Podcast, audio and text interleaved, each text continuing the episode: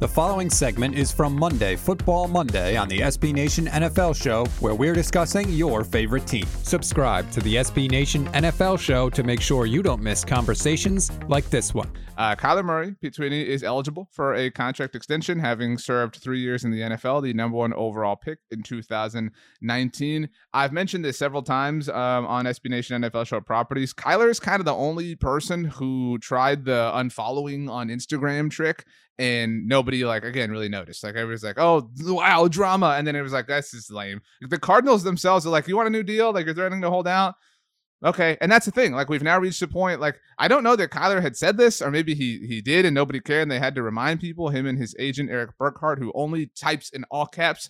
Uh, Kyler has said that he is not going to play this season without a new deal. There is precedent for uh, first round quarterbacks to get a new deal after their third year in the NFL. You know this very well, having chronicled Patrick Mahomes. Um, Kyler uh, has a, a, bit of an impressive resume, but he also has a super not impressive resume given the way his teams have collapsed over the last couple of years. Um, is this headed for divorce? Is this is this amicable? It feels like there is some sort of standoff happening here, uh, not at, at, you know on a corner in Winslow, Arizona, but uh, in Glendale at the University. Of, I don't think it's even called University of Phoenix Stadium anymore, but whatever. Yeah, I don't know what to necessarily make of this situation. You have a lot of this anti Kyler smoke coming out from the walls and that usually means some discontent with how he's maybe acted when it comes to body language and what you would great call song by Jesse McCartney featuring T Pain. Mm-hmm.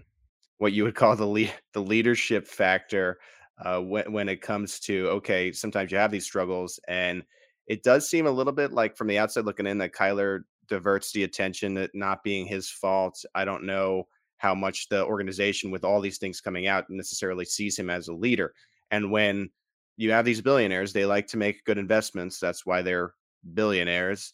They see, okay, an imperfect player when it comes to all around. Are they willing to, when they don't necessarily have to, because he is still under contract, hand out this mega deal to make him one of the richest players in the NFL? Because every time the latest quarterback signs, they're signing for what they feel is is their value and and they're handing out a lot of money to this guy.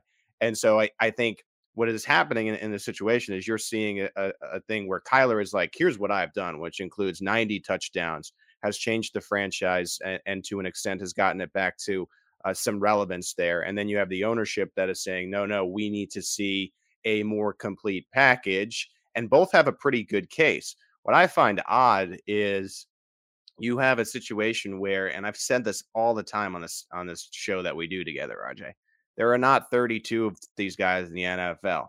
There are probably not like 16 of them. Kyler is one of the 16 or whatever you want to say. And so he does, to me, have more leverage. I'd rather he not be, in a sense, a crybaby about it. I, would like to see him just be mm. like, okay, you know what? Fine. Let me get to the end of my contract. Similar in a way, in a very different way that like Lamar, Lamar Jackson. yeah. Lamar is handling it. Let me you you guys don't want to do it now? Fine. Let me, you know, to to a Kirk Cousins extent too. Let me make you pay.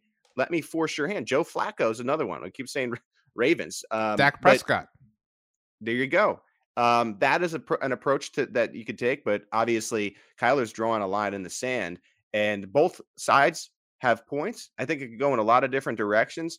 It, but I, at the end of the day, I just come to this: it would be insane for the Cardinals to let one of the these top 15 guys go because then you're in a situation like the Atlanta Falcons are, where you you you're in purgatory. Uh, the Houston Texans is Davis Mills one of these guys? No, you know, like, and to accept that when maybe you could find a, a, a middle ground tier, it just seems like an insane play, and that is why you're seeing teams like the Falcons here, like the maybe the Carolina Panthers, show a little bit of interest in in acquiring Kyler because they're in that hell and the fact that Arizona is entertaining it is so insane to me.